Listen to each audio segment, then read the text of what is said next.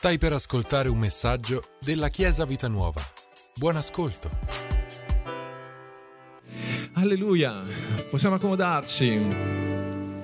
Questa mattina eh, non predicherò io, sapete che amo molto il fatto di poter condividere il pulpito, comunque questa mattina lasciare il pulpito a persone, fratelli, sorelle nella Chiesa che stanno crescendo e, e sempre, sono sempre molto emozionato e molto felice di poter cedere il pulpito a Lorenzo che accogliamo con un applauso. Lorenzo.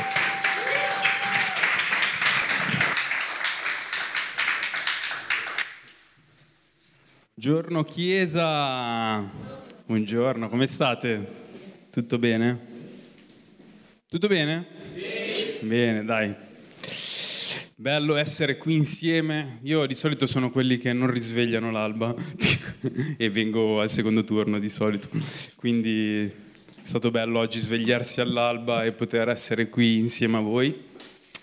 E sapete un po' mm, tutto il fatto dei locali, che siamo in fase di cambiamenti, di trasloco, è successo un po' di cose anche diciamo, nella mia famiglia, non so se tanti di voi lo sapete, ma um, circa un paio di mesi fa mio fratello ha fatto un provino per... Uh, lui gioca a calcio, ha fatto un provino e alla fine si è trasferito a 16 anni a, vicino ad Ascoli, ora sta giocando in Serie B Under 17, quindi vive, vive lì e diciamo, ci sono stati un po' di questi cambiamenti che mi hanno fatto un po' pensare ai um, vari passi che ci capita di affrontare nella nostra vita. No? E tra l'altro qualche venerdì fa un incontro di preghiera, Pastore Michi stavamo parlando proprio di questo, no? aveva detto una frase che è ci stiamo preparando per un posto nuovo. E questa frase qua un po' mi ha, mi ha lasciato un segno dentro e mi ha, mi ha fatto proprio partire da questo su quello che voglio condividere oggi.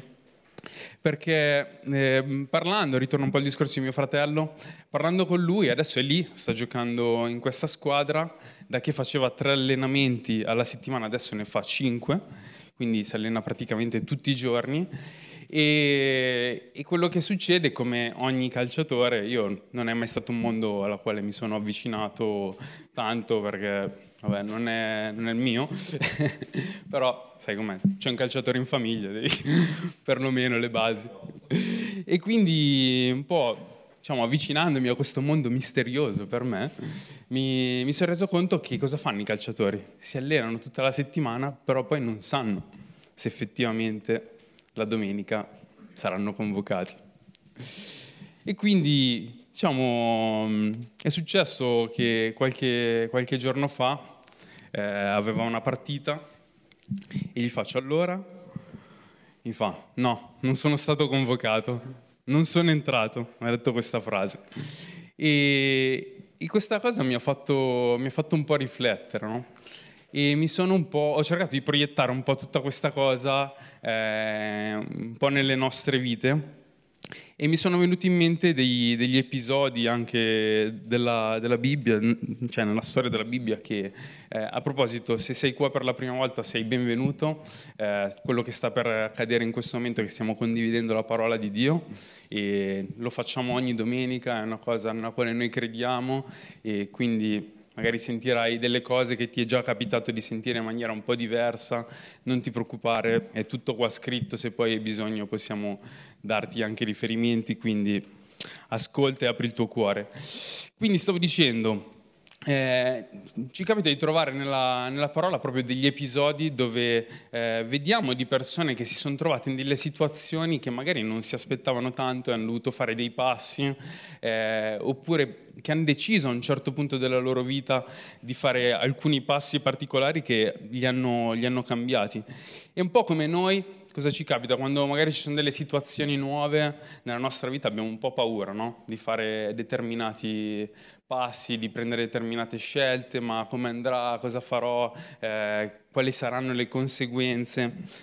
E, e, quindi ci sono questi tre elementi che eh, hanno in comune una cosa. E questi tre elementi sono il fuoco, il mare e una tomba. Ok, wow. Partiamo col fuoco, andiamo in Daniele, al capitolo 3.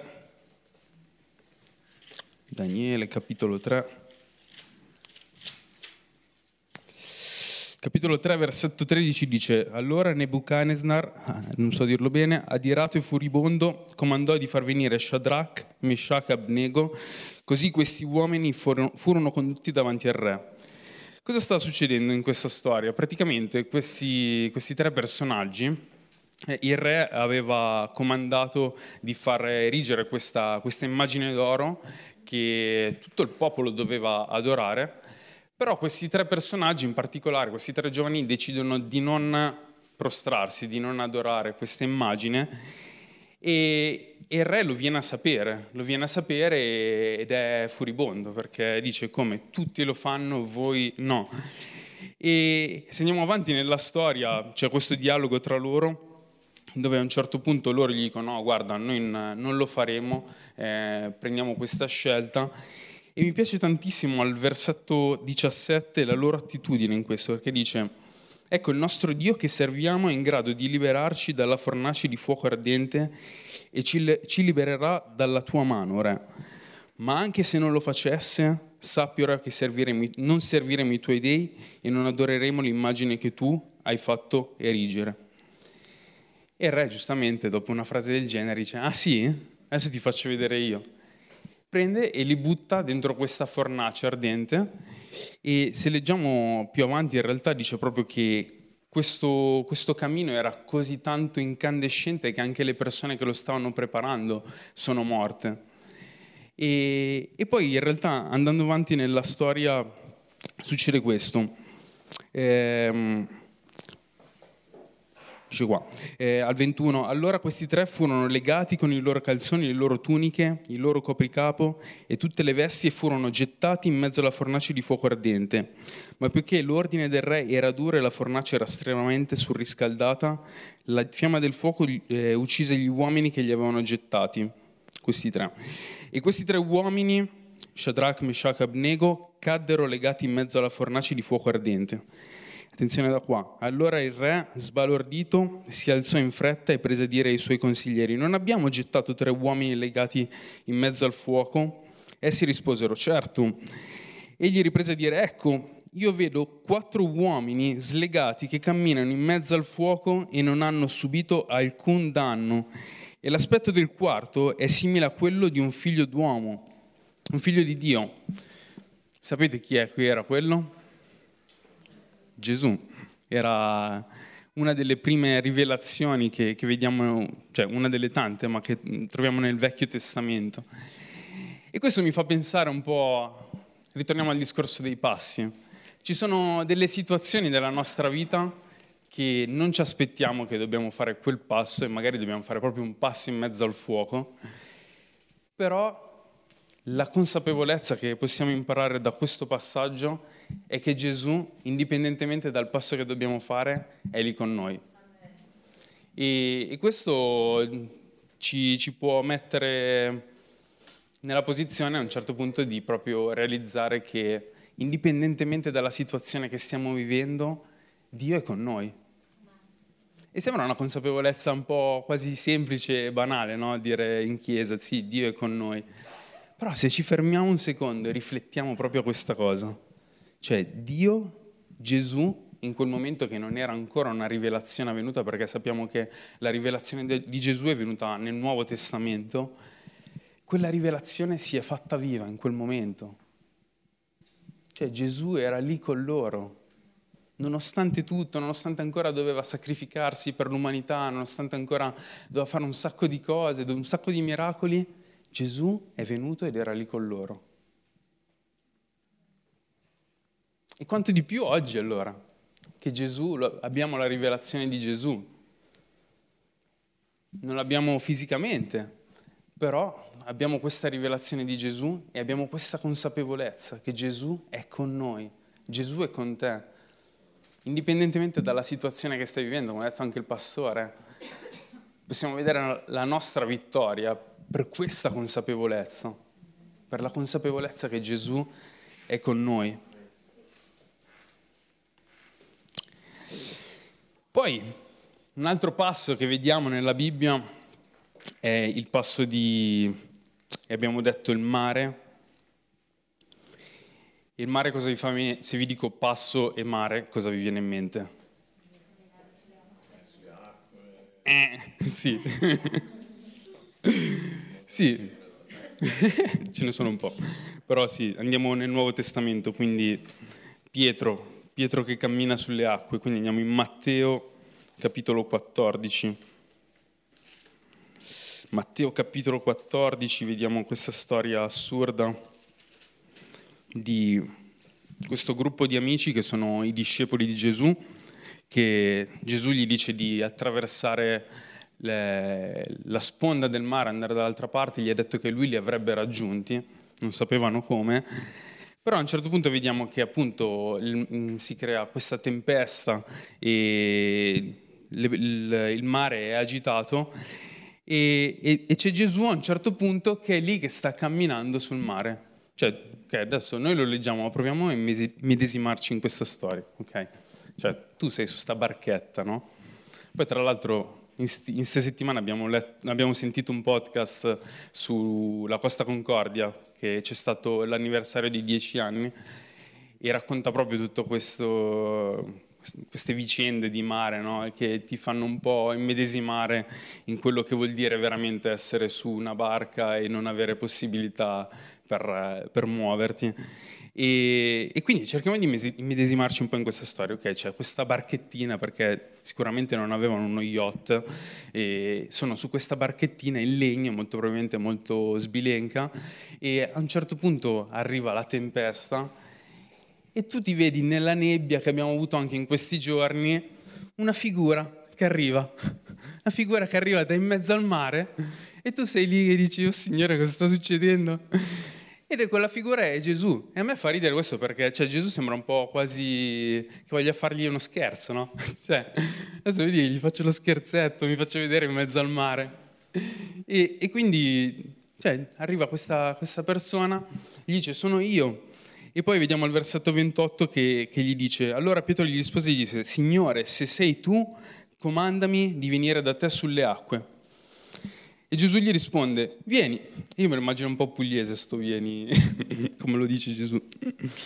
E Pietro sceso dalla barca camminò sulle acque per venire da Gesù. Poi avanti dicendo, ma venendo il vento forte, ebbe paura, cominciando ad affondare, gridò dicendo, Signore salvami. Ora, anche qua, riflettiamo su una cosa. Cioè, noi diciamo che, che Pietro ha camminato sulle acque, no? Però in realtà se ci pensiamo bene c'era una tempesta quindi possiamo dire che Gesù, che Pietro ha camminato sulle onde, che secondo me è tutt'altro livello che camminare sulle acque, se ci pensate bene. Cioè camminare sulle acque, vabbè, ci riusciamo tutti, no? Però vuoi mettere camminare sulle onde. Quindi vabbè, allora mi provo a immedesimare in Pietro, no? Quindi c'è sta barchettina qua, fa il primo passo secondo me. Oh, ce la faccio e qua, ed è, ed è sulle onde, no? E allora a un certo punto mi immagino proprio questa scena che le onde comunque, gli, cioè immagino che l'acqua gli arrivasse tipo fin qua, non penso che c'è cioè, proprio a filo d'acqua del piede. Mi, a me non, mi viene da chiedermi, ma cioè, camminava sull'acqua nel senso che proprio la suola era sull'acqua o comunque un po' entrava il piede e stava su? Vabbè, questi sono i miei, il primo miracolo che fa, ma è già vino mentre lo versa o diventa vino quando è versato, mentre lo bevono è vino, cioè, vabbè, niente. Comunque, eh, ritorniamo a Pietro. E quindi succede che a un certo punto sta camminando sulle onde e, ed è lì e a un certo punto inizia a affondare. Inizia a affondare e Gesù cosa fa? Prende, lo prende. E cosa gli dice qua? Che a me fa un po', un po', ridere perché sembra un po' che continua sto scherzo, no? lui che cammina sull'acqua e poi gli dice così. Ehm... Ah, versetto 31. Dice, e subito Gesù stese la mano, lo prese e gli disse, oh uomo di poca fede, perché hai dubitato? Cioè, cioè fatto, signore, io ho fatto il passo, sono andato sul leone e mi dici pure che ho dubitato. Cioè, già che ho fatto due metri, sono stato bravo. E quindi mi ha sempre un po' lasciato così sta, sta cosa, perché ho sempre detto, ma perché Gesù doveva dirgli perché hai dubitato? Cioè, c'erano eh, 12 persone su sta barca, è stato l'unico che ha fatto sto passo E nonostante stato quello, gli dici pure che ha dubitato. E qua, diciamo, io ho voluto un po' dare un'interpretazione diversa a questa cosa, nel senso che molto probabilmente non, voleva, non lo voleva sminuire, no? Ma voleva, voleva, fargli capire ehm, che, cioè voleva ricordargli che Gesù era lì con lui. Cioè, un po' come il discorso dei, dei tre che sono entrati nella fornace, no? Cioè, a differenza di loro, cioè Gesù era fisicamente lì con lui, in questo caso, no? E quindi dice, ma perché hai dubitato? Cioè, sono qua con te fisicamente. Hai visto tutti i miracoli che ho fatto fino adesso? Perché stai dubitando? Sono qua, sono qua con te, guarda, senti la mia mano. Quando senti la mano di qualcuno la senti, è fredda, è calda. Nell'acqua molto probabilmente erano due ghiaccioli però era lì con lui. E questa storia mi fa pensare a tutti quei passi che noi decidiamo di fare sulle onde, no? Perché ci sono dei passi, abbiamo detto, che non vogliamo fare, ma ci troviamo a doverli fare, e Gesù è presente. Ci sono dei passi invece che, magari un po' per spavalderia come Pietro, magari un po' perché è la cosa giusta che sentiamo, decidiamo di farli però anche lì Gesù è presente. E poi c'è, c'è un passaggio in, in, in, Ebrei dove dice che Gesù è la nostra ancora, no? E mi fa pensare questo proprio al fatto che noi viviamo una fede che è basata su qualcosa che non si vede, no? Perché Gesù oggi noi non lo vediamo, a differenza di un Pietro che in quel momento lo vedeva ed era, era lì con lui fisicamente. Questo ci può insegnare a noi che la nostra fede fa, vi, ci fa vivere Gesù nella prospettiva di un'ancora, perché? Questo è bello, perché l'ancora funziona bene quando non si vede. Quindi, cioè, Ebrei dice questa cosa, che Gesù è l'ancora del nostro cuore e se, se tu vedi un'ancora in una barca è perché non è salda e quindi qualsiasi cosa accadrà sopra il, sopra il mare, se ci sarà una tempesta, se ci sarà ehm, qualsiasi cosa, se beccherà un iceberg, se beccherà una roccia, qualsiasi cosa accadrà, se non c'è l'ancora non va bene. Però se noi diciamo che Gesù è la nostra ancora e sappiamo che l'ancora per funzionare bene non si deve vedere, quando l'ancora è fissata, qualsiasi cosa accade sopra, non c'è, non c'è storia. La, ban- la barca non si sposta da là. E quindi Gesù vuole essere la tua ancora in tutti i passi che fai.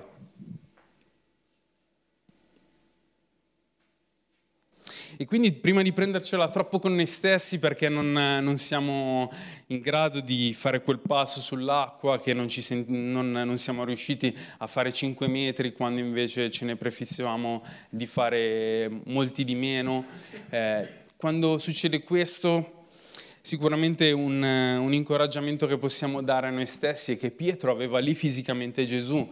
Noi non lo vediamo, normalizziamo un po' sta cosa, ok? Non vediamo Gesù. A volte non è sempre facile credere, ok? Ci sta, cioè siamo umani, siamo, siamo creati per eh, avere qualcosa da toccare, da vedere. Però Gesù è lì, è la nostra ancora. Quindi se la facciamo diventare qualcosa sulla quale appoggiare la nostra vita, allora quel passo avrà, avrà più senso. E quindi questa storia ci può insegnare che noi possiamo fare quel passo perché sappiamo che c'è un'ancora, indipendentemente da una situazione che noi non, non ci aspettiamo di fare, da un passo che abbiamo deciso di fare. E l'ultima storia è quella di una tomba, e tombe ce ne sono diverse nel, nella parola, però a me piace prendere Giovanni 11 dove parla di Lazzaro. E la storia di Lazzaro mi fa, collegato a tutto questo discorso, mi fa, mi fa proprio pensare a tutte quelle situazioni che tu dici ormai non ce n'è, cioè è finita, basta. Perché? Perché vediamo che c'è Gesù all'inizio che è in giro, è in giro a predicare e, e, a un certo punto arriva Maria e gli dice leggiamo dall'inizio, 11.1. Ora c'era un certo Lazzaro di Betania, il villaggio di Maria e di Marta, sua sorella, il quale era ammalato. Ora Maria era quella che unse di olio profumato il Signore asciugò i piedi con i suoi capelli e suo fratello, suo fratello Lazzaro era malato. Le sorelle dunque mandarono a dire a Gesù, Signore, ecco, colui che tu ami è malato. E Gesù, udendo ciò, disse, questa malattia non è a morte, ma per la gloria di Dio, affinché per mezzo di essa il Figlio di Dio sia glorificato. Andiamo un po' avanti nella storia al, al versetto 22, eh, scusate, 21 dice, Marta allora disse a Gesù, Signore, se tu fossi stato qui, mio fratello non sarebbe morto. E a volte le situazioni della nostra vita ci vogliono proprio dire questo, eh, ma se tu, eh, ma eh ma se avessi fatto quella cosa, eh ma se non fossi andato là, se fossi arrivato prima. E Gesù cosa gli risponde? Gli dice eh, al versetto 23, ma Gesù le disse, tuo fratello resusciterà, basta, non dice nient'altro. E poi in realtà aggiunge e dice, io sono la risurrezione e la vita, chiunque crede in me anche se fosse morto vivrà. E chiunque vive e crede in me non morrà mai in eterno. Tu credi questo? E allora lei un po' tergiversa il discorso, no? Perché le dice, sì, ok, Signore, va bene, io credo che tu sei la resurrezione e la vita. Gli dice, io credo che tu sei il Cristo, il Figlio di Dio, che doveva venire nel mondo. Ok, questa è la base. Detto questo, poi andò a chiamare... Ehm, andò, eh, andò a chiamare di nascosto Maria, sua sorella, dicendo il maestro è qui e ti chiama. Poi più avanti leggiamo che ancora anche, anche Maria dice, Signore se tu fossi stato qua mio fratello non sarebbe morto. Andiamo un po' avanti e a un certo punto leggiamo che ehm, al versetto 37 diciamo da qua in poi succede questo, ma alcuni di loro dissero, non poteva costui che aprì gli occhi al cieco far sì che questo non morisse? Perciò Gesù, fremendo di nuovo in se stesso, venne al sepolcro. Or questa era una grotta davanti alla quale era stata posta una pietra. Gesù disse, togliete via la pietra. Marta, la sorella del morto, gli disse, Signore, egli puzza già, perché è morto da quattro giorni.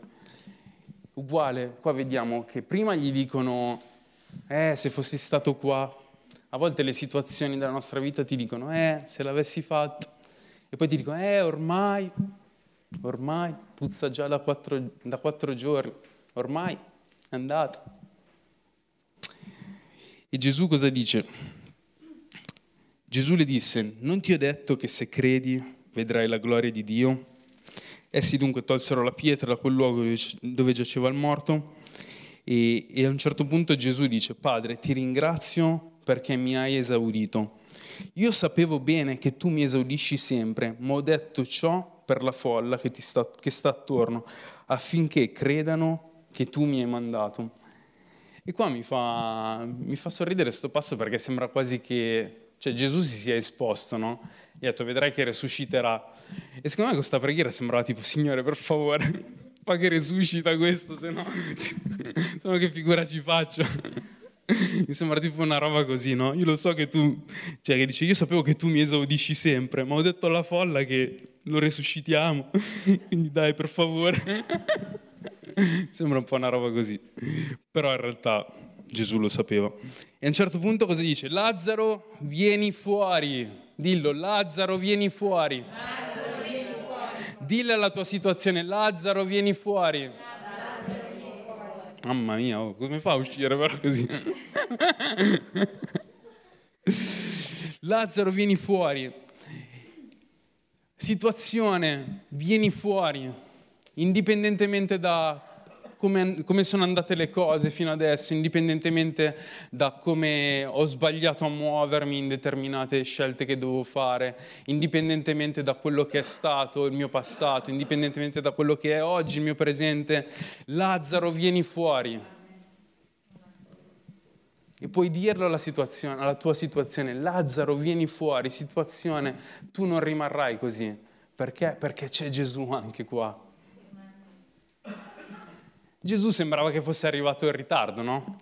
Sembrava che si stava facendo gli affari suoi, ma in realtà Gesù stava facendo gli affari del regno.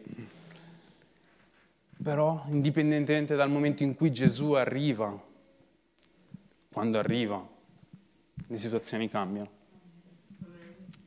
E anche questa situazione è cambiata. E poi vediamo appunto che dice Lazzaro vieni fuori. Allora il morto uscì con le mani e i piedi legati con fasce e con la faccia avvolta in un asciugatoio. Anche questo a me è un po' un po' ridere perché me lo immagino tipo che esce così, che ha i piedi legati e le mani legate. Quindi me lo immaginavo un po' così. E gli dice scegliete, sceglietelo e lasciatelo andare. Allora molti giudei che erano venuti da Maria e avevano visto quello che Gesù aveva fatto credettero in lui. Ci sono delle situazioni che rafforzano la nostra fede. Ci sono delle esperienze di vita piccole che noi magari riteniamo che sono quasi superflue no? in quello che viviamo, sono delle piccole vittorie. Però Chiesa, quello che ti voglio dire stamattina è anche quei piccoli passi, quelle piccole vittorie costruiscono la tua fede per quello che deve venire. Quindi tu puoi essere sensibile a tutte le piccole vittorie che hai ogni giorno, nel piccolo, in quello che vedi la mano di Dio, nelle cose semplici, puoi farne tesoro e può diventare la tua fede quello. Così puoi costruire la tua fede. E tutto questo cosa ci insegna? Tutte queste storie insieme, che alla fine non siamo tanto noi, perché indipendentemente da tutte le situazioni che abbiamo visto, Gesù è, è al centro di tutto alla fine, no? Quindi io non sono quello che faccio, ma quello che Gesù ha fatto per me e cammino la, la, mia vita su questa consapevolezza. E c'è un proverbio che dice, il cuore dell'uomo medita la sua via, ma è il Signore che dirige i suoi passi. Quindi noi possiamo farci un sacco di programmi, un sacco di piani, eh, possiamo sognare ed è giusto, è bellissimo sognare, è una, una cosa che ci ha dato Dio, quella di, di poter immaginare, sognare però poi rimaniamo sensibili che è, che è, Dio che dirige i nostri passi, è Lui che eh, crea, crea, il sentiero e, e ci dà la possibilità di percorrerlo. E quindi riportiamo un po' tutto a noi questo, no? Abbiamo visto che Gesù è presente nelle nostre vite, indipendentemente dalla situazione. Cosa vogliamo farne di questo? Individualmente, cioè io, Lorenzo, io, Dalila, io, Alice, cosa, cosa voglio fare? Quello che mi viene in mente che potremmo fare è sicuramente iniziare a vivere una vita con la consapevolezza profonda che Gesù è con noi. Perché se abbiamo questa consapevolezza abbiamo visto che le situazioni della vita riusciamo ad affrontarle, riusciamo a entrarci. È un po' anche collegato a tutto il discorso del discepolato no? che stiamo vivendo in questo anno. Essere proattivi, fare una scelta. Se abbiamo dentro di noi la consapevolezza che Gesù è presente indipendentemente dalle situazioni che ci troveremo a affrontare, avremo una, una carica in più, un entusiasmo in più per dire sì, faccio questo. E vi esorto, Chiesa, perché, in questo, perché noi siamo chiamati a fare di più. Penso che il Covid un po' in questo ci ha, ci ha rallentato, perché sì, ok, veniamo in chiesa, il culto, ascolto la predica, ma non dimentichiamoci che tutto questo, quello che stiamo vivendo anche in questo momento, è per noi sì per crescere, ma poi è perché è per il regno di Dio, è per le persone nuove, è per le persone che non hanno ancora sentito parlare di Gesù. Quindi viviamo la nostra vita in funzione di quelle persone, non per noi stessi e basta, perché la nostra chiamata è per quelli. Quindi anche quando veniamo la domenica in chiesa, il modo che, che viviamo la chiesa deve essere un modo proattivo a questo, proattivo che stiamo facendo un lavoro per il regno di Dio. Ti senti coinvolto in questo?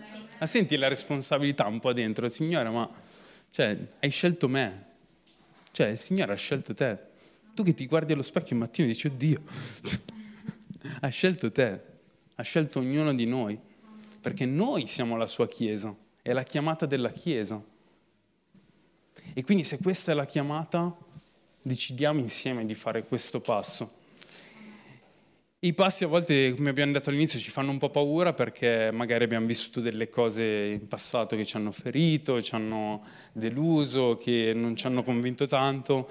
E c'è questo passaggio che secondo me demolisce totalmente questo concetto, che è in Filippesi 3, dal versetto 12 al 14, e dice, io non sono arrivato al traguardo, non sono ancora perfetto, quindi calmiamoci, non siamo perfetti.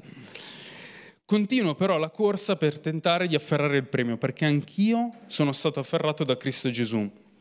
Fratelli miei, io non penso davvero di aver già conquistato il premio, però faccio una sola cosa, una sola cosa. Cioè non è che devi fare chissà quante cose, è una sola cosa. Dimentico quello che sta alle mie spalle e mi protendo verso quello che mi sta davanti. Continuo la mia corsa verso il traguardo per ricevere il premio della vita alla quale Dio ci chiama per mezzo di Gesù Cristo. E sapete qual è questo premio della vita, secondo me? È tutto ciò che è soddisfacente e che dà significato alla nostra vita. Cioè tutto ciò che viviamo quotidianamente e che crea soddisfazione e, ci dà significato come, come esseri umani, come persone, quello è il premio della vita. E quindi cioè, lasciamo indietro certe cose. Cioè, non, non, portiamoci sempre appresso delle zavorre, eh, cioè, viviamo una vita come se fosse un foglio bianco, cioè, diamoci una seconda possibilità. Cioè, non è che tu hai, abbiamo vissuto delle cose e basta, cioè, quello è, è finita. Puoi darti una seconda possibilità. Rilassati. Sei stato ferito da qualche situazione, bene, cioè, perdona, non, non portarti più appresso questa cosa. Come Chiesa dobbiamo veramente, cioè, non, non essere troppo accaricati da, da quello che è stato le cose passate, ma cioè proprio protenderci verso le cose nuove, le cose belle, le cose che Dio ha pronto per noi. Non vuole che rimaniamo legati troppo al passato, ma vuole che ci protendiamo verso il futuro, verso le cose nuove. Chiedo a Alice di farmi due accordi per favore? e chiedo a noi di chiudere un secondo i nostri occhi. Alleluia. Grazie Signore.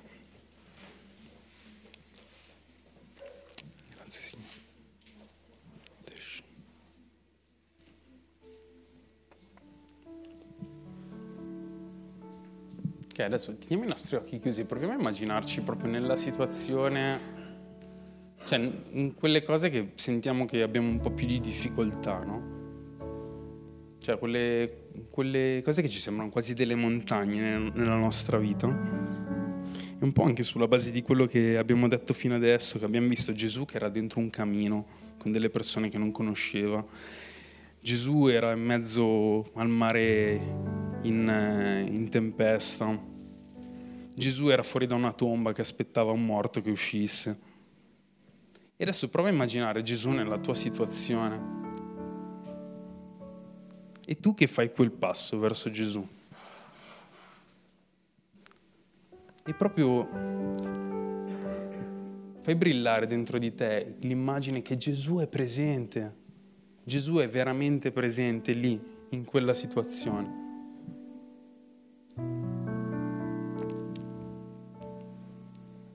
E adesso, mentre stai pensando questo, proprio immagina di lasciargli in mano questa situazione ed è un, proprio come un carico di pesi che si sgrava da te.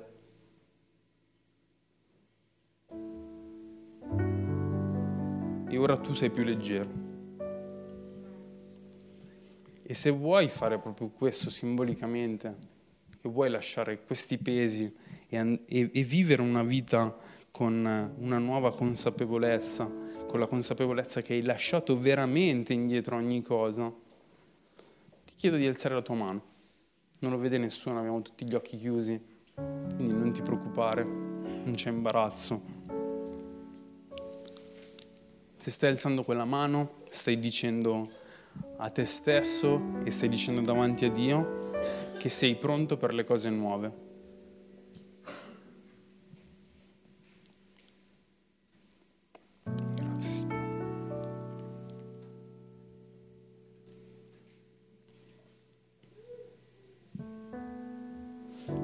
Ricordiamoci questo, che noi come figli di Dio non siamo chiamati solo ad andare in chiesa la domenica, ma siamo chiamati a costruire qualcosa che ha un significato e dura in eterno per il regno di Dio.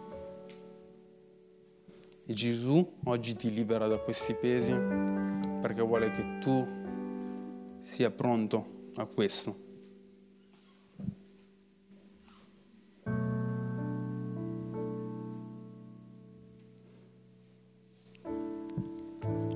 Papà, io ti ringrazio perché tu vedi queste mani che si alzano come gesto di fede. E grazie Padre perché ogni peso, ogni peso cade, viene messo davanti a te.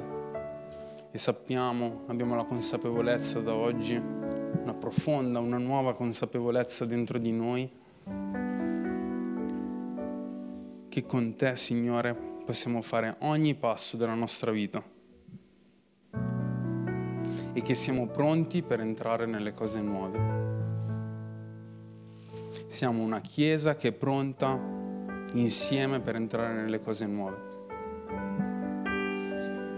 Un'altra vicenda che mi è capitata, tenete sempre gli occhi chiusi, che mi è capitata è stata quella di, di riflettere riguardo di questo, è stato quello delle dodici spie che sono, sono andate a, a perlustrare la terra promessa però solo due di questi hanno, hanno, dato un buon feedback, cioè dicevano ok, si può andare, è una cosa che si può fare, mentre gli altri non, non credevano che si potesse fare quel passo e rischiare per entrare. Sapete, la cosa divertente è che, cioè, nonostante ci fossero queste due persone che ci credevano, queste due persone sono state condizionate da quello che hanno scelto gli altri. E quindi per 40 anni nonostante loro volessero già entrare, non sono potuti entrare. E come Chiesa non vogliamo questo. Come Chiesa vogliamo che siamo tutti come quelle due spie, perché tutti entriamo in quello che Dio ci ha chiamato.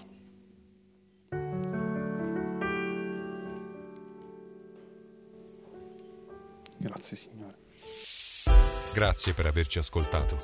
Rimani aggiornato attraverso i nostri canali social. Ci trovi su Facebook Instagram, Spotify e sul sito www.chiesavitanuova.org.